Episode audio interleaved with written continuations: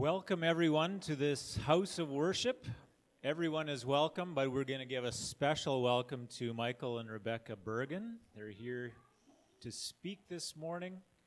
Oh, as well as to Canaan, Keziah, Jude, Rosie, and Annie.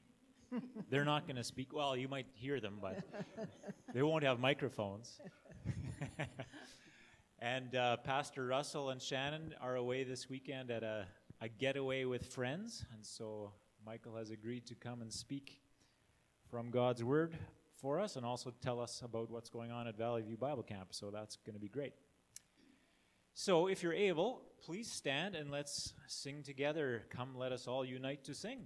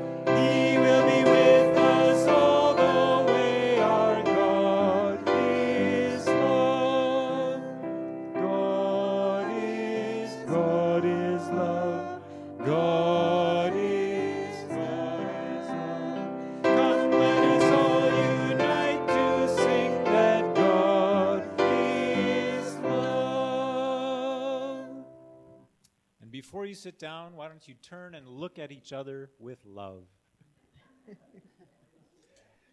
and you may be seated.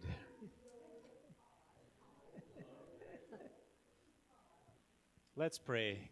God, thank you that you are love and that you are eternally existing in a loving relationship that is the Trinity, a mystery to us Father, Son, and Holy Spirit, unbroken and we thank you that from your love you have created us and the whole world. So we gather together today to acknowledge you and to give you praise and glory. Amen. Our call to worship will be from Psalm 112, verses 1 to 9. Praise the Lord. Blessed are those who fear the Lord, who find great delight in his commands. Their children will be mighty in the land. The generation of the upright will be blessed. Wealth and riches are in their houses, and their righteousness endures forever. Even in darkness, light dawns for the upright, for those who are gracious and compassionate and righteous. Good will come to those who are generous and lend freely, who conduct their affairs with justice. Surely the righteous will never be shaken, they will be remembered forever. They will have no fear of bad news. Their hearts will be their hearts are steadfast, trusting in the Lord. Their hearts are secure. They will have no fear. In the end, they will look in triumph on their foes. They have freely scattered their gifts to the poor, and righteousness endures forever. Their horn will be lifted high in honor. Before we sing our next song, a worship song, I want to say a couple things about worship. One of the reasons why I love this next song is because it is addressed to God. Some songs we sing about God or about other true things, but I love it when we sing to God. And the other thought on worship is the word itself in English, worship, is based on worthship. What is God worth? God is worth all the glory we can give him because of uh, how great and good he is.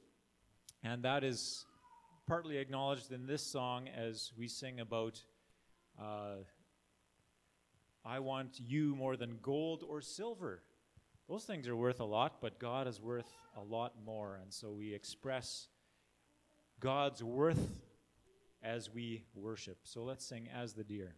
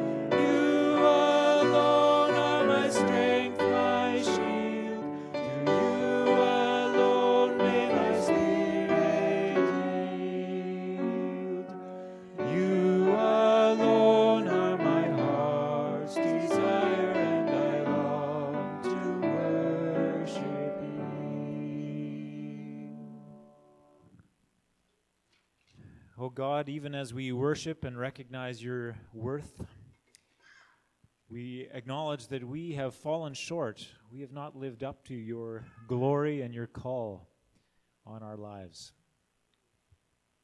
And that brings us sadness. We would like to do and be all that you want us to do and be. And so we reach out for your loving hand of forgiveness, your hand of affirmation and blessing.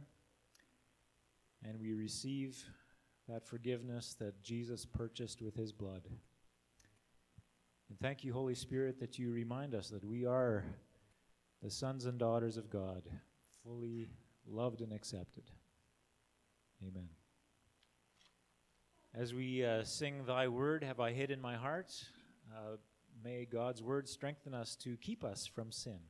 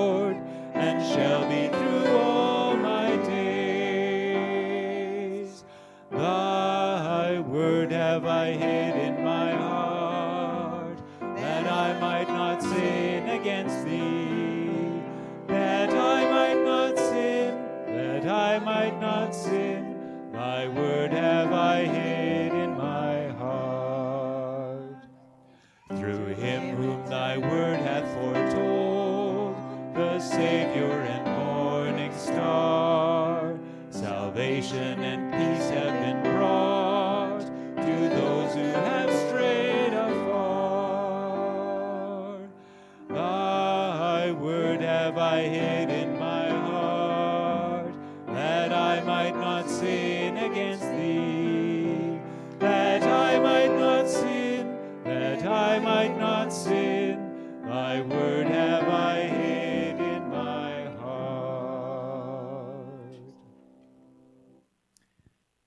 Yesterday, I was working at my brother's house on a bit of demolition, and there were other people there that I didn't know, but of course he knew. And one of them was a little boy. I'm guessing he was maybe in grade one or two. And we were at the dinner table together. But it being a construction zone, I was just stretching out my feet with my big work boots on, and he was kind of tripping over them. And I said, Oh, pardon my big work boots. And he said, Pardon?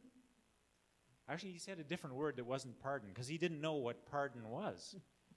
And I said, Oh, I mean, like, forgive me for my big work boots. And he said, Forgive? He didn't know what that meant either. Now I'm in trouble. How do you actually explain pardon and forgiveness to somebody who doesn't know either of those words? What, what is that? And I said, um, it means like choosing to not be mad anymore about something. Have you ever done that? Have you ever decided, I'm not going to be mad at you about that anymore? Yeah, he was pretty sure he had done that before. Well, there you go. I'm reassuring you that God is not mad at you anymore about those things. So let's sing this little light of mine. And please stand if you're able.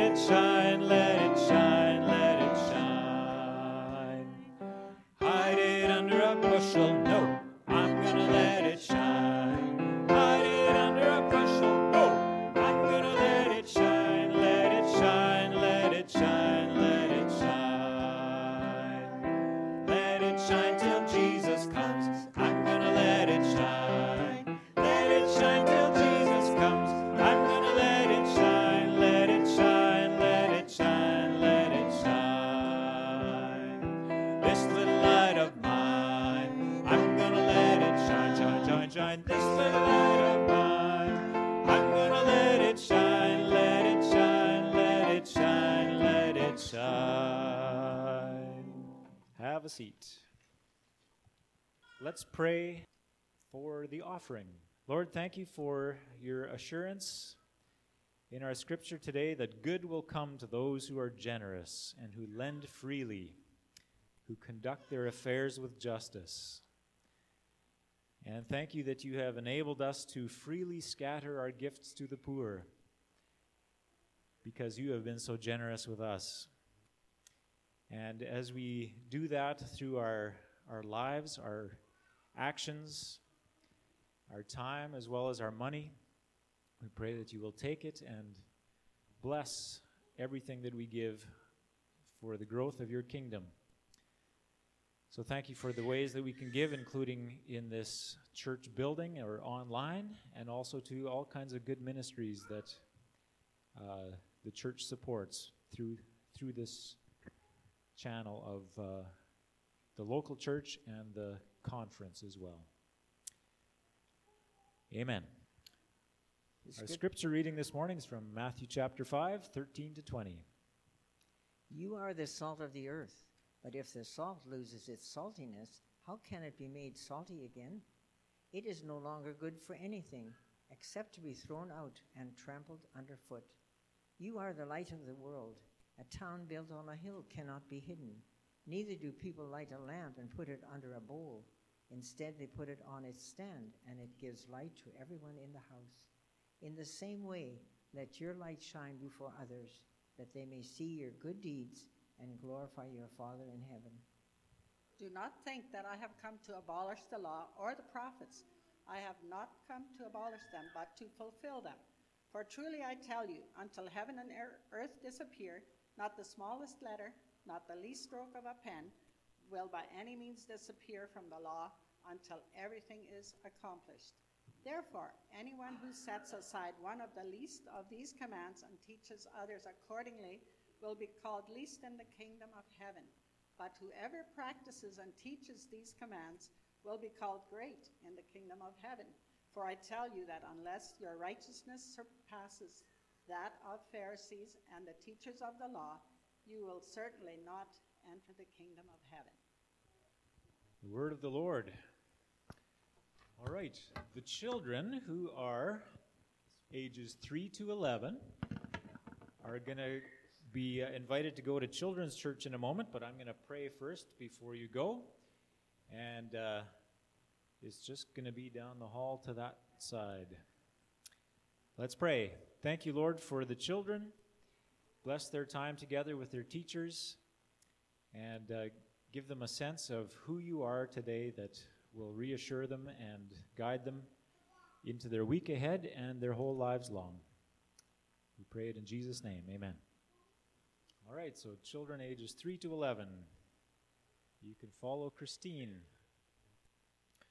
So, a few announcements that are in your bulletin, but I'll just highlight.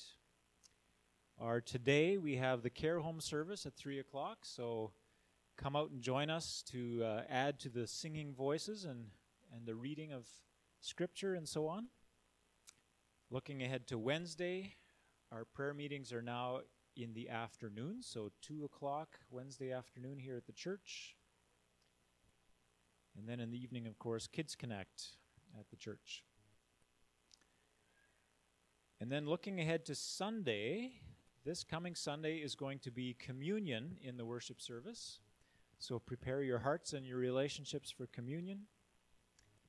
And following the service on Sunday, potluck lunch. So prepare your dishes for the potluck lunch. And uh, those whose last names start with the letter A through M will be in charge of setup and cleanup. So you may want to come a little early or plan to stay a little late for that. And uh, one more thing about Kids Connect if you'd like to donate money specifically for Bibles so that each household can have a Bible, then uh, talk to Christine about that or talk to Amy about bringing snack. Anything else that should be added for announcements? All right, then I'm going to invite Donna up to uh, to lead us in prayer. And after that, Michael, you can come on up and share what you've planned to say with us. Thank you. God of every place, some of us see you today from mountains of joy and confidence, mountains of gratitude and praise. Some of us seek you today from valleys of grief or doubt, valleys of prayer or exhaustion. And in all places, there you are with us, nudging us onward. When we descend from the heights, show us your presence in the ground. When we rise from the depths, show us the light of your way. Meet us all on the path made by Jesus. And Jesus, you have promised to always be with us. May we all fear your nearness in this moment, in this service, and in the week ahead of us. You have also invited us to cast all our cares on you because you care for us. And we thank you for the ways that you have made yourself present in the life of our church. We praise you for the healing of bodies, our physical bodies. Thank you that Tony and Astrid are with us again this morning. We thank you for the ways in which Russell is feeling better than he has. We also ask for your healing touch in people who suffer from injury, from diseases, from the fact that our bodies age. Pray for those. Um, we pray for Charles Rempel, who has broken a leg. We pray that you would bring healing and patience as he waits for that. We think of others in our community, in our lives, who are waiting on results, who are waiting for surgery, who are struggling with their health. We pray that you would bring your healing touch to them. We thank you for the ways that you work in people's lives. Pray that you would bless Everett as he's baptized this morning in Portage Church. Pray that he would feel your presence and that he would that his faith would grow as a result of his his joining um, that particular church. We also celebrate with Naomi and Ben as they um, begin their begin the possibility of their lives together. We pray that you would bless them, um, bless their families as they begin down this journey, and that you would draw them closer to yourself and to you. We pray also for Frank Bennett's family in this time of grief and loss. Pray that you would be near to them, comfort them, and that you would bring people into their lives to walk through this difficult time with them. We pray for the care home service this afternoon. Pray that you would be with the people who are leading that service, that you would um, give them joy in their service. Pray for the people living at the care home that it would be a blessing to them and that they would feel your nearness. Pray also for Michael Bergen as he brings the message to us this morning. Pray that he would sense your spirit as he as he preaches Pray that you would guide his words and guide our thoughts and our meditation as we listen. Lord, thank you for your presence with us. Amen. Good morning. How are you all doing this morning? Uh, maybe that's a bad question to ask. Some of you, as, as was prayed, can come here. We can find ourselves here in, in the valleys of life or in the mountaintops. And yet, it is good to be in the house of the Lord. And specifically, that house of the Lord is made up of believers in Jesus Christ. And so, it's just a privilege to be here with you this morning. It really is. I, I was. Uh, excited. There's always a bit of uh, fear and trepidation that comes along with uh, delivering the Word of God, but mostly excited to be here. It's, uh, it's just a, it's a joy to be able to do this. I always encouraged as study of God's Word a bit more intentionally just brings moments of um, fascination and wonder with who God is and how big our, our Savior is and what He has done for us. So it, it truly is a privilege to be here this morning. I, uh, I would probably be remiss not to talk a little bit about Valley View. And I had mentioned to some this morning that uh, Pastor Russell's not here, so he can't uh, tell me not to do it. So that's good. Uh, it's I, I, was looking in the bulletin, and believe it or not, this, you can kind of see it's not no longer straight. It's It, it's crinkled, and this is actually probably the best condition a bulletin has made it up in, into my hands uh, after my kids have gotten a hold of it. So uh, I can still read it which is, which is something new. Usually it's in shreds on the floor by the time the, the sermon comes around. So this is, this is great. And I've just noticed that the, uh, amongst the announcements that are on your bulletin, it seems as though Valley View is highlighted more than once. And I think I, the only reason I mention that is I think it's, it's reflective of your support um, for the ministry at Valley View Bible Camp over the years. We appreciate uh, your support uh, in, in various different ways.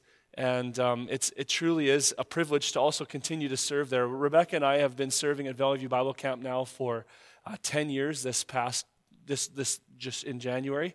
Uh, myself officially only for nine, so I have to be careful.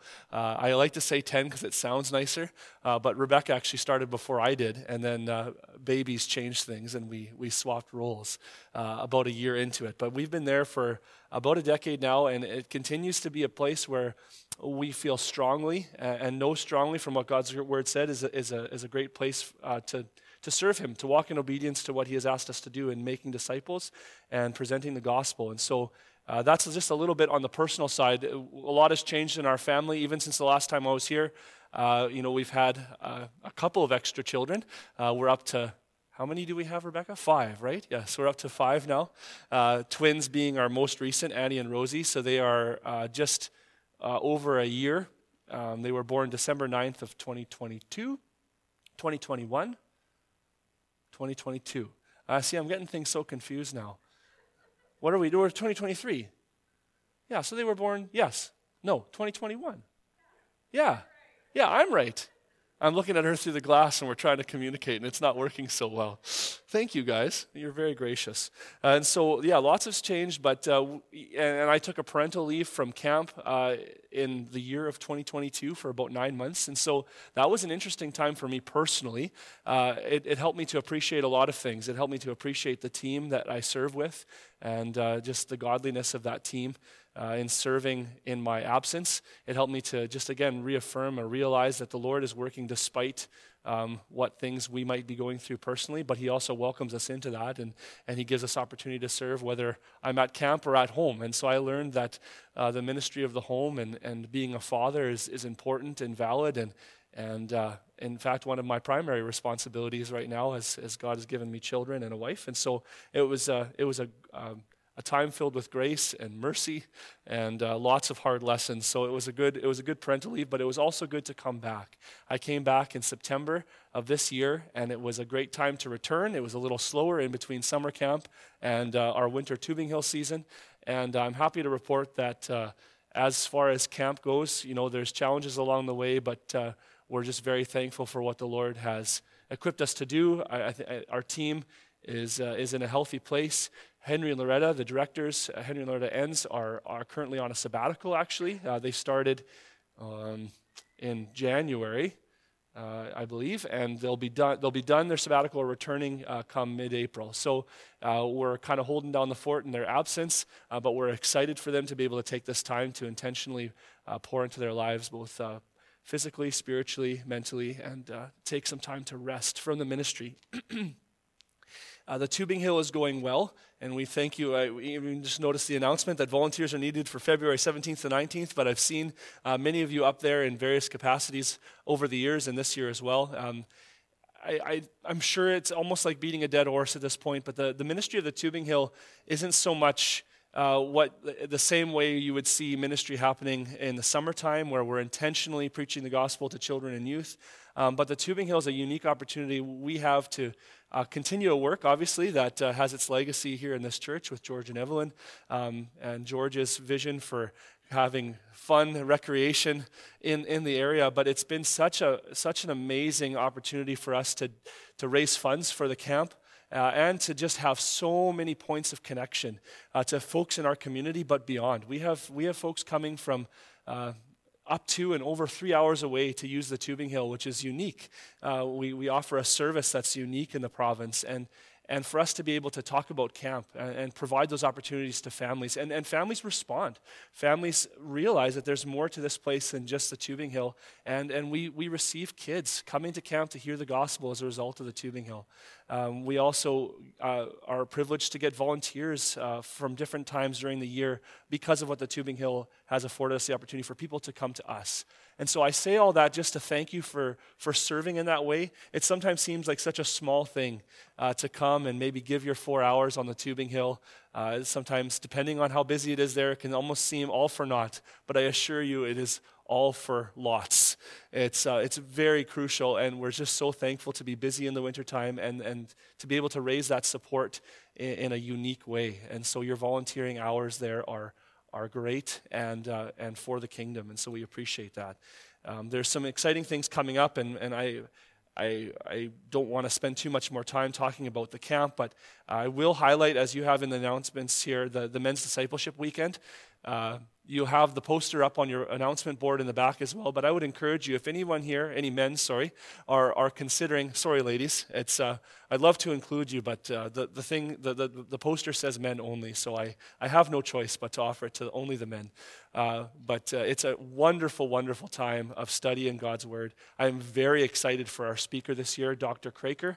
Uh, he comes from uh, a, a missions and an overseas teaching background through WorldServe, I believe. He's taught in many different countries across, across the world uh, many and, and actually in countries that are quite closed and, uh, and resistive to the gospel. And so he has an interesting testimony as well as, as experience. And he's currently serving as the director of the doctorate program, or sorry, the master's program, sorry, at Millar College of the Bible. That just happens to be where he's, he's placing himself right now. But I'm very excited for him to come. He's knowledgeable in God's word, he loves to teach the word, and, uh, and I'm excited to hear what he has to say to us and, and, and just how we will all grow as a group there during that time. So if you haven't yet considered it, we have a little bit of space left. Or if you know of someone that would benefit from that time, I would encourage you to spread the word. Um, it's not, again, we want to just make sure that that opportunity is made aware for those who need it. And we're just praying that the right men uh, come, come around to that event and, uh, and, and take part. Um, a, just a, a, unique testimony that might play into my, my message here a little bit this morning, too. We have a, a gentleman that attended 24 7 for the last three or four years. His name is Tom. And uh, very unexpectedly, uh, he passed away just a few weeks back. Um, and that was a difficult thing to hear. Uh, he, he lived a, a, fairly full life, and, and we're rejoicing that he's in heaven with his Savior, which is greater by far. Um, but just a unique opportunity to just share how his life was changed at 24 7. So we come there to get established and, and firmly rooted in the Word of God. And, and in Tom's case, he actually came there to. Uh, rededicate his life or to get reacquainted with his Lord and Savior. And so we're just so thankful that the Lord has afforded us those opportunities. That's not to give credit to myself, but um, just, just to emphasize uh, just the great, the great power of the Word of God and what He does in the lives of uh, those He calls. And so, um, yeah, just thankful for that time and would encourage you to prayerfully consider being involved um, or, or encouraging someone to come and take in that time. It's a mini, mini Bible school without having to travel too far out of your hometown. And so, um, just a, a, sh- a, shameless plug there for 24 7. If you have any questions about, uh, about camp and the, the specifics of it, I won't run away too quickly after the end of the service, and I'm happy to answer your questions. Again, we appreciate your support as a church and as individuals. So thank you so much for the opportunity to share a little bit there, even though I didn't ask for express permission. Uh, I appreciate the opportunity. Uh, so, kind of diving into what I have to share with you this morning, uh, we'll be in the book of Matthew in chapter 5. And uh, the, the passage that was read this morning was from 13 to 20. And I, I certainly don't intentionally desire to glaze over a very important passage in, in verse 13 uh, to 16. Uh, but just to put it on record here or on recording, I'll give Pastor Russell the opportunity maybe to take a step back if you'd like to tackle that. Um, but for the purposes of this morning, this is just such a jam packed, um, o- almost overwhelming little chunk of scripture uh, contained within uh, this Sermon on the Mount that uh, Jesus is engaging in. And so I just wanted to kind of bring it ba- down to uh, maybe a bit more of a palatable uh, amount of scripture this morning. So I'll be focusing in starting at verse 17 uh, and uh, through to, to the end of that section in verse 20. And uh, the main thing I would just like to focus on this morning, which might be a section heading to some of you in, in your Bibles, is that uh, Jesus is the fulfillment of the law. And, and that matters. That's my, my addition to that section heading. Jesus is the fulfillment of the law, and it matters. It's uh, is what we'll be focusing on today. So, uh, if you if you allow me, let me let's just pray once more, and uh, we will dive into the passage. Heavenly Father, we thank you so much again for this day you've given us, and we thank you for um, gathering together as your people um, in full submission to your word um, for the purposes of your glory. And so I pray today that that is what would take place, is, is for your glory, that you would um, remove um, ourselves uh, from anything that takes place here today uh, in the sense that, that uh, the, the praise and honor be due your name. And uh, thank you that you have equipped us uh, to be worshipful beings who, who can come into your presence uh, boldly and without, without fear because of what Jesus Christ has done on the cross. And we can worship you. And so I pray that our lives, our actions, and our words would be a, an aspect of worship here this morning. In your name I pray. Amen. So I was I, I heard a story once of a young man. Uh, his name escapes me at the moment. Uh, but he was driving home from Winnipeg very late one night uh, because he was at a function with some of his friends. And his friends were quite tired. And, and, and so this young man decided that he would offer to, to drive his friends home. Uh, there was a, a, concert in the city, and, uh, and they were busy performing, and this young man was busy watching, and so he had more energy than they. And so he um, was a new driver, but he decided he would drive, drive his friends home. And so uh, the drive went fairly well, so I hear, uh, for the most part. It was late, it was probably after 1 o'clock in the morning. Um, but the road is straight from Winnipeg to McGregor, or wherever this young man was heading. Uh, and uh, so, so it, was, it was pretty straightforward. And he had his wits about him and uh, was able to drive successfully um, most of the way.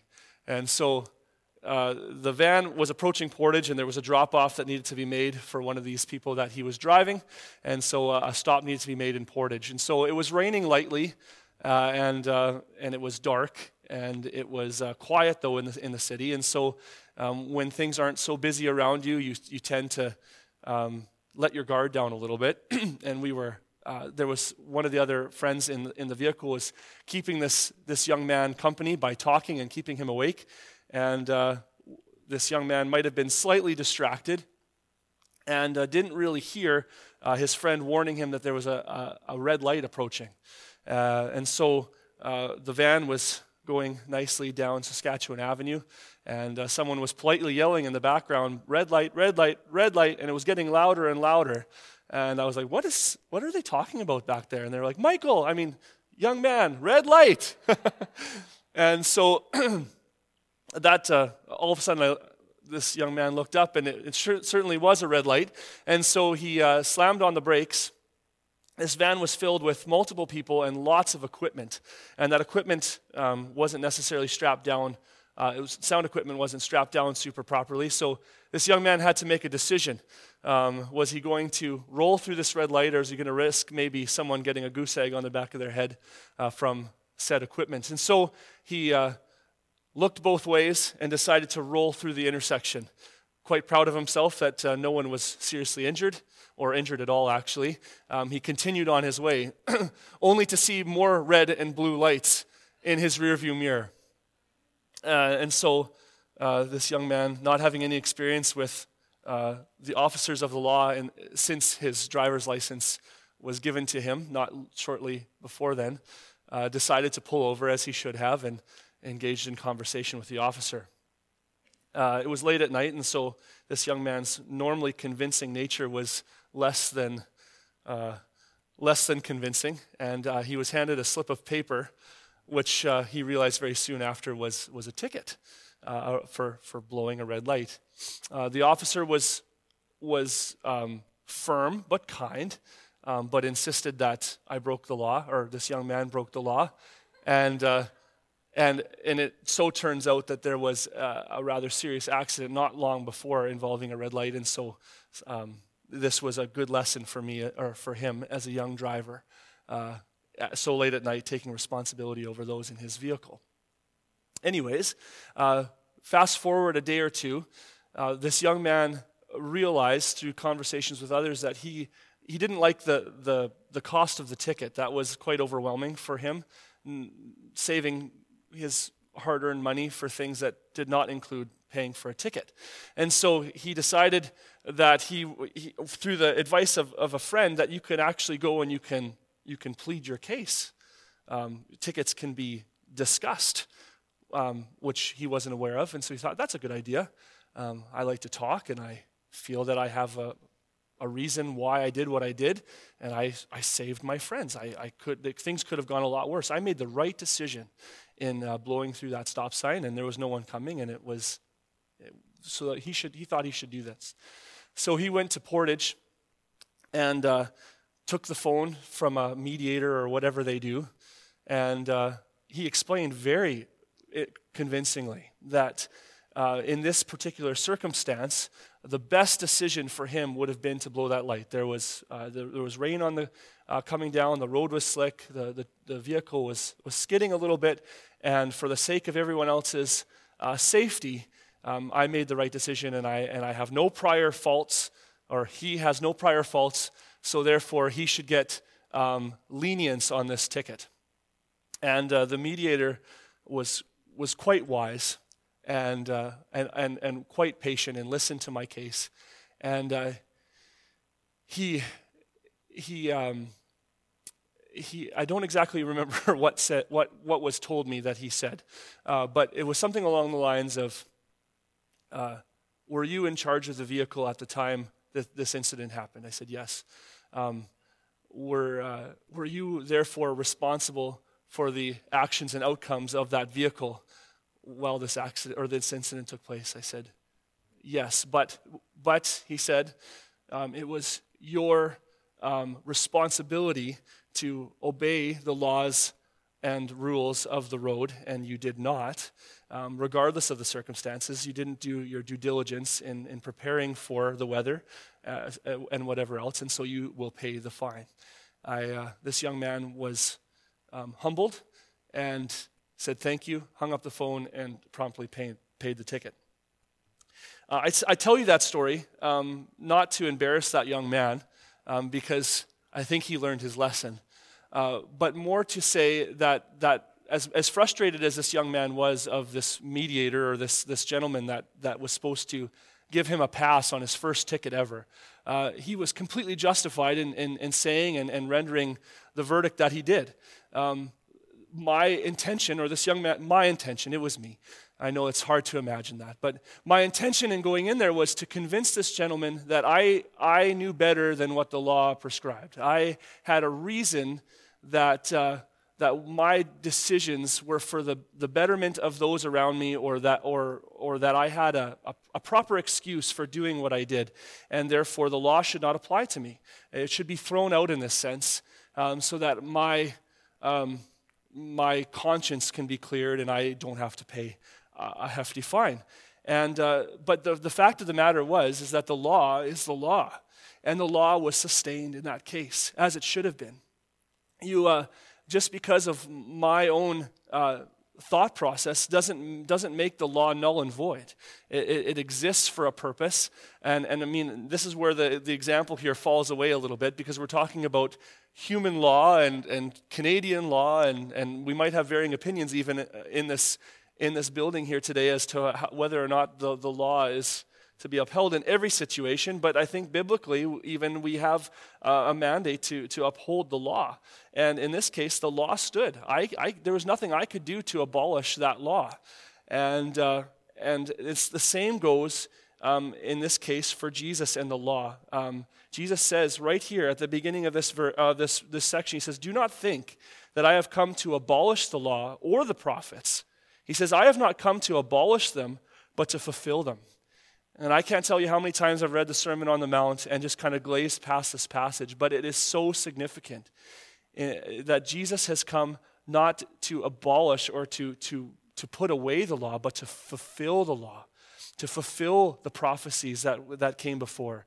And, and that matters. It matters because ultimately, Jesus fulfilling the law provides an opportunity for us to receive that righteousness upon ourselves and to be forgiven of our sins because we are lawbreakers. And that's what we'll be getting into the, to this morning is Jesus fulfills the law for our sake. And, and that is significant. Um, so what is Jesus' relationship with the law? Or rather, before we do that, what is the law? Uh, and, and please uh, forgive for the sake of time, please forgive me for not going into a super deep dive into exactly what the, what the law is, but, but practically speaking, it w- uh, in this case, it would include um, the entire Old Testament from, from the time or from Moses' writings all the way through to the prophecies of, or the prophets, um, not just the major ones, but the minor ones, and, and those that spoke of Jesus' coming and, and the things that, that were yet to come. Um, and so when Jesus speaks of fulfilling the law and the prophets, he's speaking of uh, the, the sacred writings. He's speaking of, of those, the things that have been written uh, about him and, uh, and, and, and the Old Testament laws uh, for, for ceremony and ritual, and, and then our, our the Old Testament, the, the, Ten Commandments that Moses received on the mountaintop uh, from the Lord. He, this is the law, and it was given to us by God, and it is irrevocable. In in Luke chapter 16, verse 16, you don't have to turn there. I'm just going to quickly flip, though. Uh, it gives a, a, bit of an explanation. Uh, Jesus gives a bit of an explanation of uh, what the law is. And um, he says, The law and the prophets were until John. Since then, the good news of the kingdom of God is preached, and everyone forces his way into it.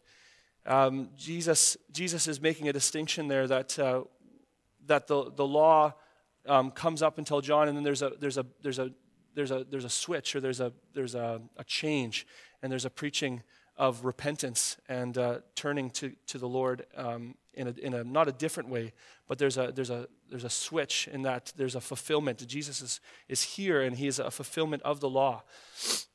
So, what is Jesus' relationships to the law? Uh, Jesus was accused of blaspheming the law. In fact, it's, it's for that very reason that uh, Jesus was crucified.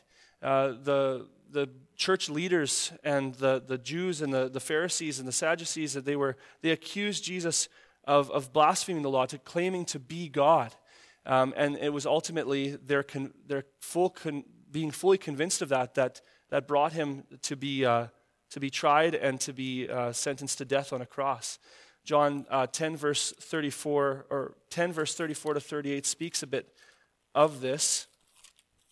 Sorry, I should have made a few notes in my, or a few spots in my Bible here to save some time.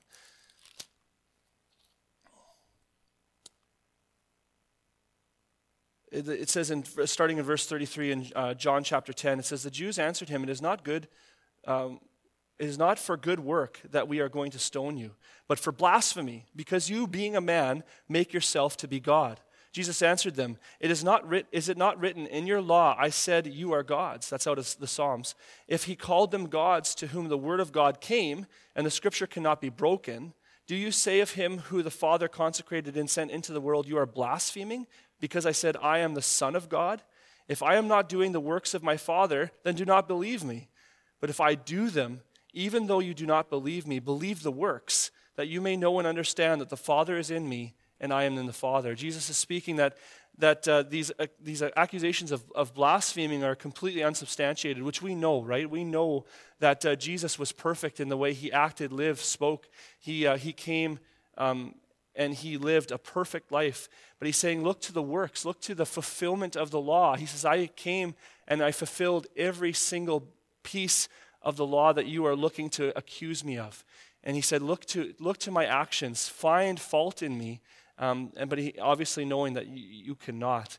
And, but the, the Pharisees were looking for, um, looking for a reason to, to accuse him. So Jesus' relationship to the law was, was according to the Pharisees, according to the church leader, leaders, was uh, by the very way that they were going to condemn him and uh, condemn him to death.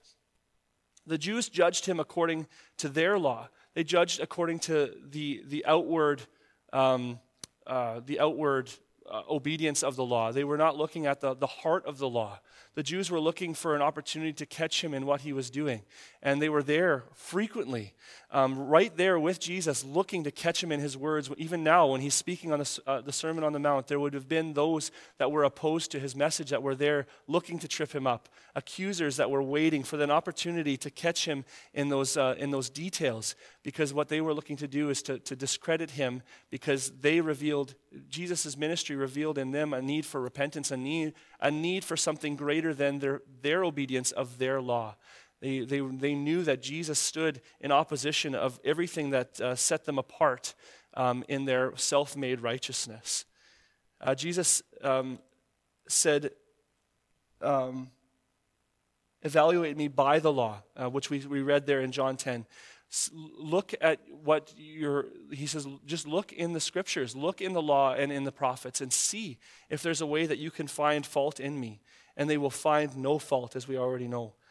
His fulfillment of the law proves his claim to be the Son of God, uh, not like God. He is God. And so Jesus' relationship with the law is, uh, is, is shows, in fact, that he is who he says he is. The law and the prophets are fulfilled in Jesus because it shows that Jesus is the Savior of the world. It shows that He is the Son of God. So Jesus' claims were always wrapped up in. Jesus often quotes the Old Testament. He quotes the law and the prophets because he doesn't have to go outside of the law to show who he is and what he has come to do, um, which is significant.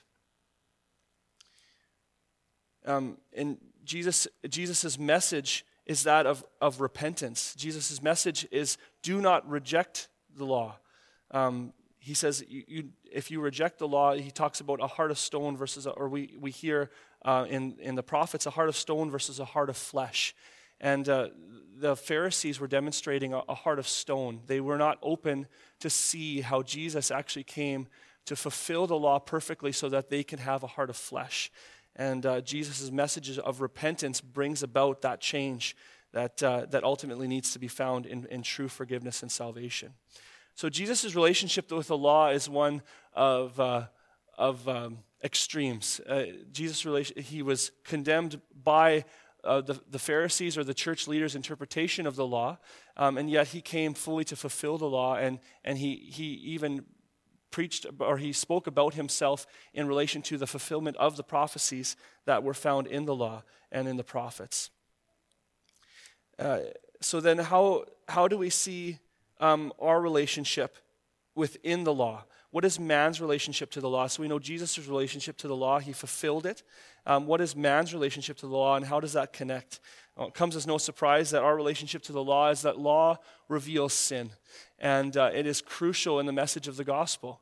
Um, we need to know that uh, the law was given um, specifically so that we can realize our unrighteousness, our complete and total depravity. And that is sometimes, uh, I, I, don't come here to, to, to speak, uh, you know, fire and brimstone necessarily, but, but the, the truth of the gospel is, is that without a knowledge of our sin, there is no, there is no need for a Savior. There is no need for uh, Jesus Christ to come in perfect righteousness and, and to redeem us from anything if there is no fault. And so, our relationship with the law is that it actually reveals our sinfulness. Our relationship with the law is that it is, um, it is, it is, um, it is so telling. It, it, it shows us so quickly that there is no opportunity for us in and of ourselves to find righteousness in and of ourselves to satisfy the requirements of the law.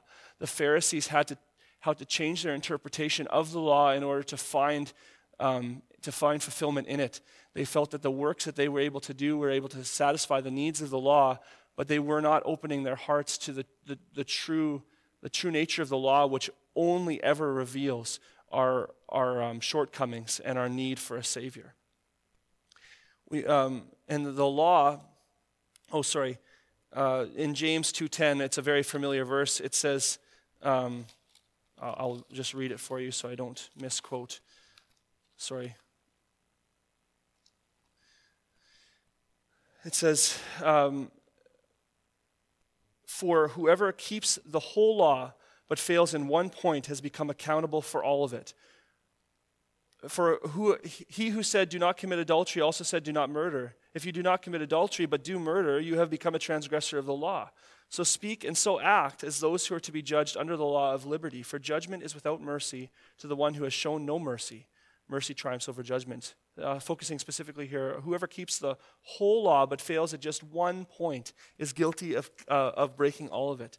Jesus is saying there is no, there's no middle ground, there is no, there is no almost there the law will reveal our sin, however minuscule we might think it might be. The law will reveal our need um, for a Savior, for um, atonement, for a covering that needs to be made for our mistakes, for our sin, for our breaking of the law. So, the man's relationship with the law is revealing that we are lawbreakers. Um, we have not, just like this young man in my story, uh, doesn't matter how he swung it, it doesn't matter how he painted that picture. It doesn't matter how he, he painted over the, the dirty parts of that, of that scenario. The, the fact of the matter is, is that he was a lawbreaker. We are lawbreakers, and we are thankful, or we should be thankful, that God sent us his law to reveal that in us because it puts us in a posture to recognize um, our, our, helplessness and our need uh, for a Savior. Um, Romans 7, verse 7, uh, we could probably read the whole book of Romans to understand our, our relationship to the law and, and what God has done to fulfill it. Um, but in, in Romans uh, 7, verse 7, uh, it says here, What shall we say? That the law is sin? Uh, by no means. Yet if we had not been for the law, I would not have known sin. For I would not have known what it is to covet if the law had not said, You shall not covet. But sin, seizing an opportunity through the commandment, produced in me all kinds of covetousness. For apart, from the law, sin lies dead.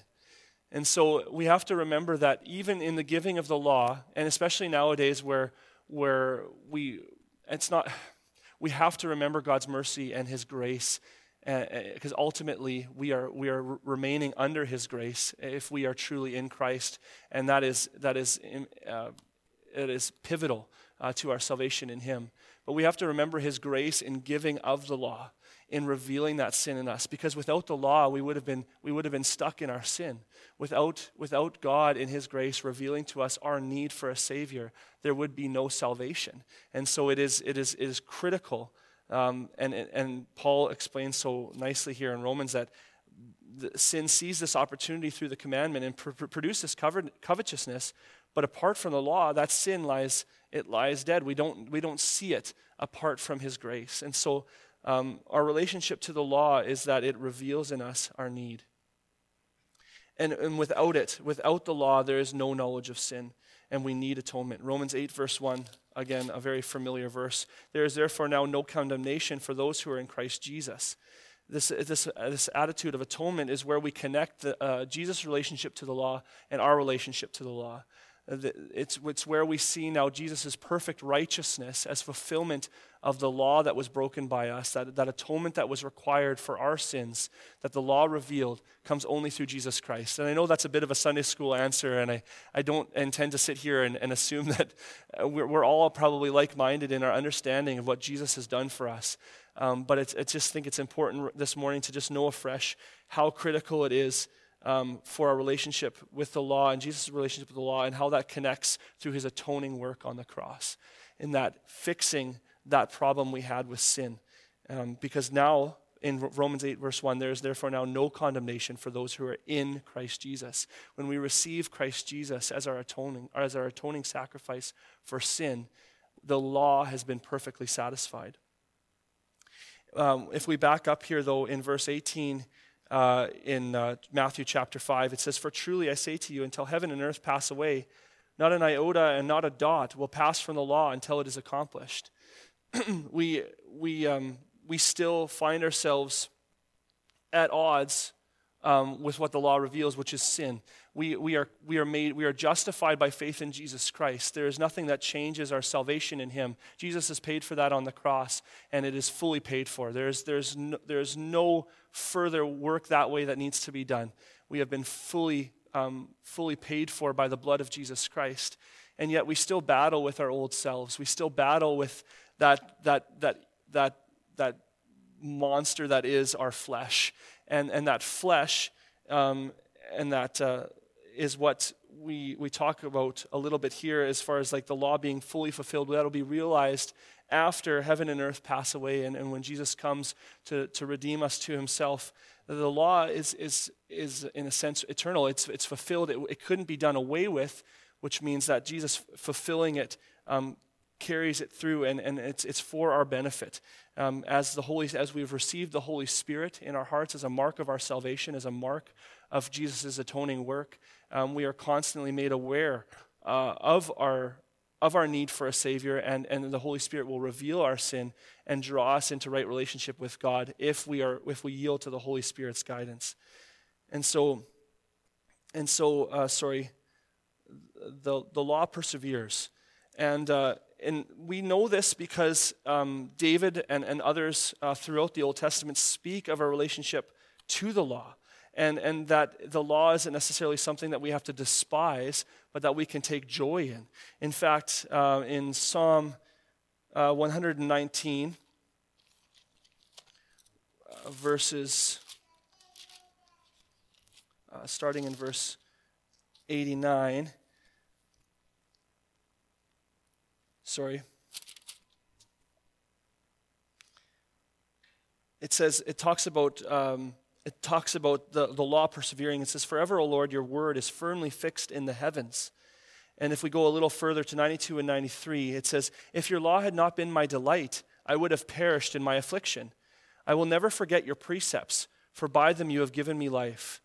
He says, I am yours, and, and save me, for I have sought your precepts or your, your words. The wicked lie in wait to destroy me, but I consider your testimonies. I have seen a limit to all perfection, but your commandment is exceedingly broad. You see, when we, when we understand the joy of our salvation, when we, when, we understand that Christ came to fulfill the law, we take delight in his words. We take delight in his, his commands. We, we take delight in his testimony. Uh, and, and it just it changes our perspective of this enduring law. Uh, many of us have come from a history or a background of legalism. Um, there, there's, there's, and that's a struggle even in, in, I would argue, probably every believer's heart at some point in, in time, where we, we struggle with this idea and this relationship of works versus faith. This idea that uh, by our own righteousness we can be saved whether we do that consciously or subconsciously that is the that is the even if we go so far back as to talk about the pharisees they were stuck in this belief that it was by their righteousness it was by their righteousness that they would clothe, them, clothe themselves enough to be able to enter into the kingdom of heaven. And uh, it, it's really, it's by surrendering to the law of the Lord. It's by surrendering to his precepts and his guidance and his commands. It's by walking in obedience to them by the shed blood of Jesus, by his atonement, by receiving Jesus Christ that we truly are set free. And that we take joy in the law, that we take joy in his precepts and his commands. And it's just, I, I can't, I, I, I won't pretend to have fully understand that, but I desire to be a man who delights in the law of the Lord. And I desire to be a man who delights in his precepts and his testimonies. And that can only come by, being, by having a changed heart. Uh, the Pharisees weren't there yet. Um, the Pharisees were stuck with this heart of stone, and they, they could not see the joy of the law um, in, in revealing sin and pointing to a Savior. They, they missed what was right in front of them um, because they didn't, uh, unlike the psalmist here, they did not see uh, and delight in um, the precepts. They were focused on the doing. They were focusing on being their own righteousness rather than letting the, resol- the law reveal the righteousness of Christ. Either way, we, we know that the, the law is sustained. And we have a, a, a new law in that sustaining law, in that we have a new law of, of faith in Jesus Christ. Um, we, have, uh, we, have the, we have kingdom preaching um, from John and then from Jesus Christ saying, Repent and believe in me, and the, for the kingdom of heaven is near. We have a law of the kingdom, and that is uh, um, based on his atoning work of sacrifice on the cross.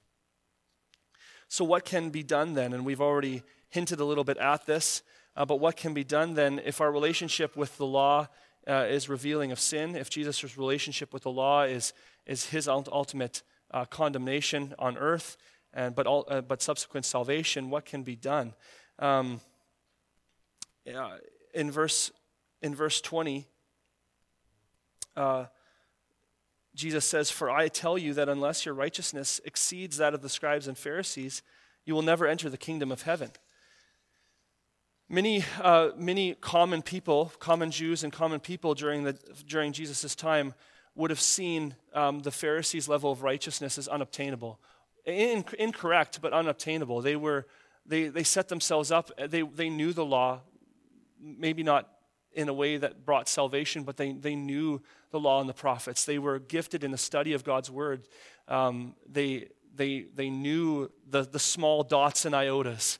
They were so aware of the law, for instance, that, uh, that they knew what was maybe the smallest dot in iota. I, in one commentary I read, um, they, a lot of the Pharisees would have considered um, one of the, the laws that they would have considered the smallest or the least, uh, least cumbersome or least difficult uh, was, in, was found in Deuteronomy 22, which talks about the bird and its eggs, and, uh, and that you're not to take the mother um, if you're taking the eggs. And, and, and so, like, even these little details that many would have glossed over or, or not been aware of in the Word, the, the Pharisees were versed in it.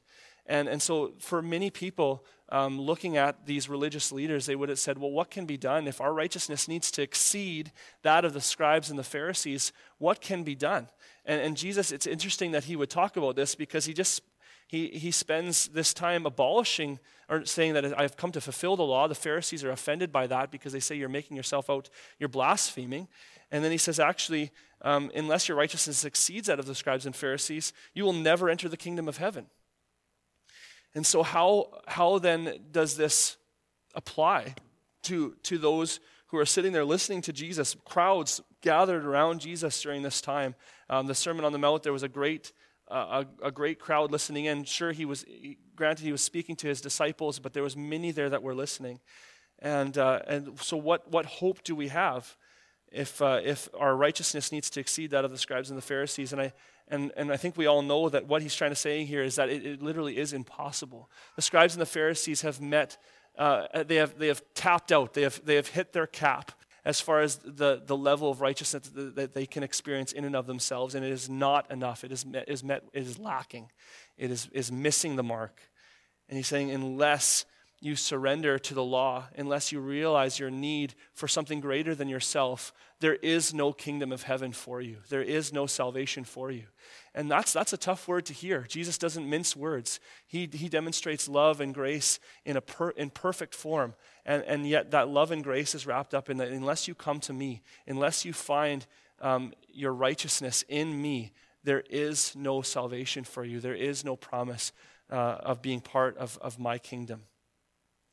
And, uh, and, and that can be a, maybe a somber way to start wrapping up here this morning, but um, but I think there's great hope in that.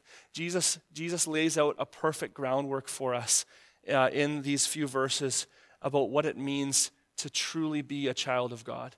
Uh, and, and what it means and what needs to be done and, and why that, that, that works um, comes out of only a response to the salvation in Jesus Christ, not a work of ourselves.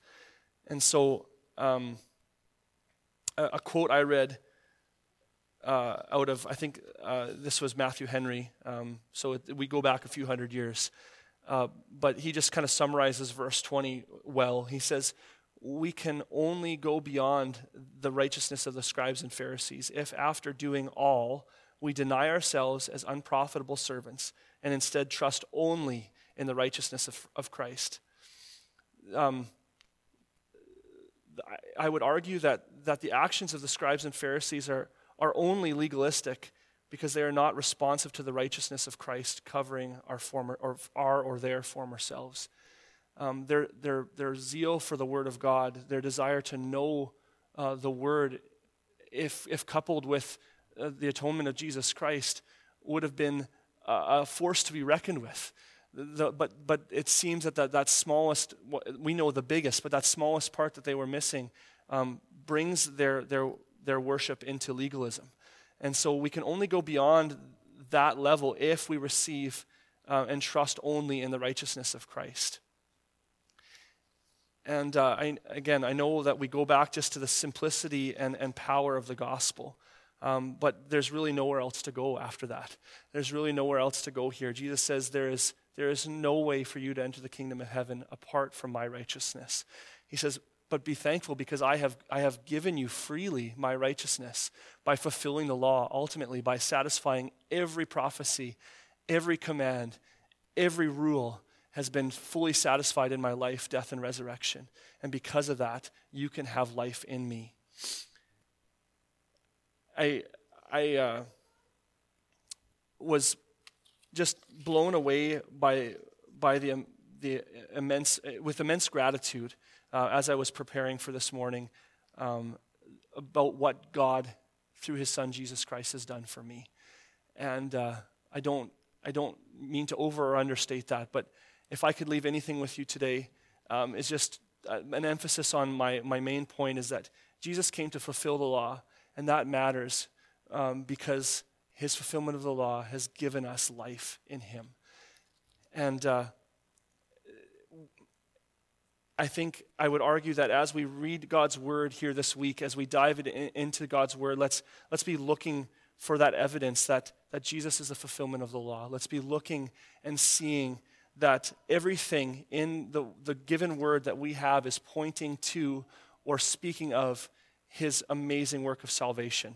I'm not saying that to glaze over the other lessons and important uh, context that we have to glean from, from his written word, but it, it, it, we are missing something special as we, we learn from, in this passage from the scribes and Pharisees if we forget that this all points ultimately to our salvation. And that's not to point like to show us as, as most important, but it's because of God's great love for us that we are free from condemnation. We are free from the condemning work of the law because of his his fixing it for us perfectly. It's, uh, it, it, was, it was pointed out to me as I was studying that there is, um, just as a way just to kind of bring it to a close and, and just emphasize again the, the connections between Jesus' work on the cross and, and uh, the, the work of the law in the Old Testament is there's a lot of parallels in what Jesus was delivering here in the Sermon on the Mount and what took place with the law given to Moses. Um, and yet there's distinct differences. Christ preached a sermon which was an exposition of the law upon a mountain, um, because upon a mountain the law was given. Um, it's, I was just, again, blown away by just the significance and the details, um, those little dots and iotas that Jesus talks about here that he weaves together for our, for our good. But the differences come in that the Lord came down upon the mountain and delivered that, uh, that message to, to Moses, and Moses wrote it on tablets of stone.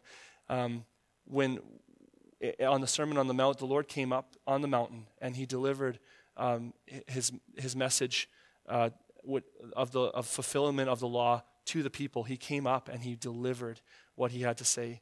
Um, there, was, uh, there was great uh, glory on that mountain when Moses went up. There was thunder and lightning, and there was, there was a covering.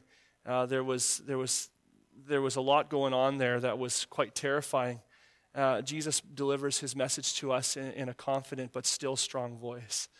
Um, in, in, uh, in Moses' day, when he received the law, the people were, were instructed to, to keep a distance from the mountain, to stay away. Um, and there was real consequences. Uh, they, they would die if they got too close, um, just due to God's holiness and what was going on there. And, and now, as Jesus delivers this, this his message uh, on fulfillment of the law, people are encouraged to draw near. In fact, many came because they were drawn to Jesus and what he had to say. And uh, people drew near to him. It shows us that, uh, that that veil has been torn, that that way to the Father has been made perfect by Jesus Christ. And so, as we consider the law today, let's take joy in, in its precepts. Let's take joy in its, its revealing sin in us so that we can actually rest and, um, and be satisfied in, in the robe of righteousness that we receive through Jesus Christ's sacrifice. Let's, take, let's, let's worship God today knowing that the, the pain uh, that the law reveals and showing our complete inadequacy um, to uh, that our, our, our, our, own, our own life is like filthy rags, that, that uh, Jesus Christ has come to give us uh, his robe of righteousness and, and, and the salvation that comes with that. Um, I, I, I, thank you for the opportunity to speak to you this morning. Um, I trust that God's work, word would speak to you. Um, that my, my ramblings in between would, would fall away, and that ultimately we would leave here um, with a greater appreciation and, and praise of our Heavenly Father. Yeah, let's respond to the message with a call to be faithful and to seek that kingdom. So, faithful ones.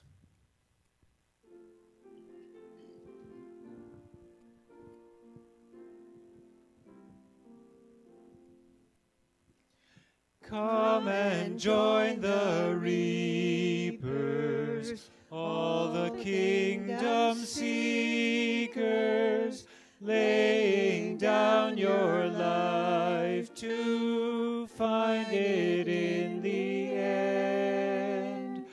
Come and share the harvest, help to light the darkness. For the Lord is calling faithful ones. Go in peace to love and serve the Lord. Come and join the reapers, all the kingdom seekers, laying down your life to find it in the end. Come and share the harvest, help to light the darkness for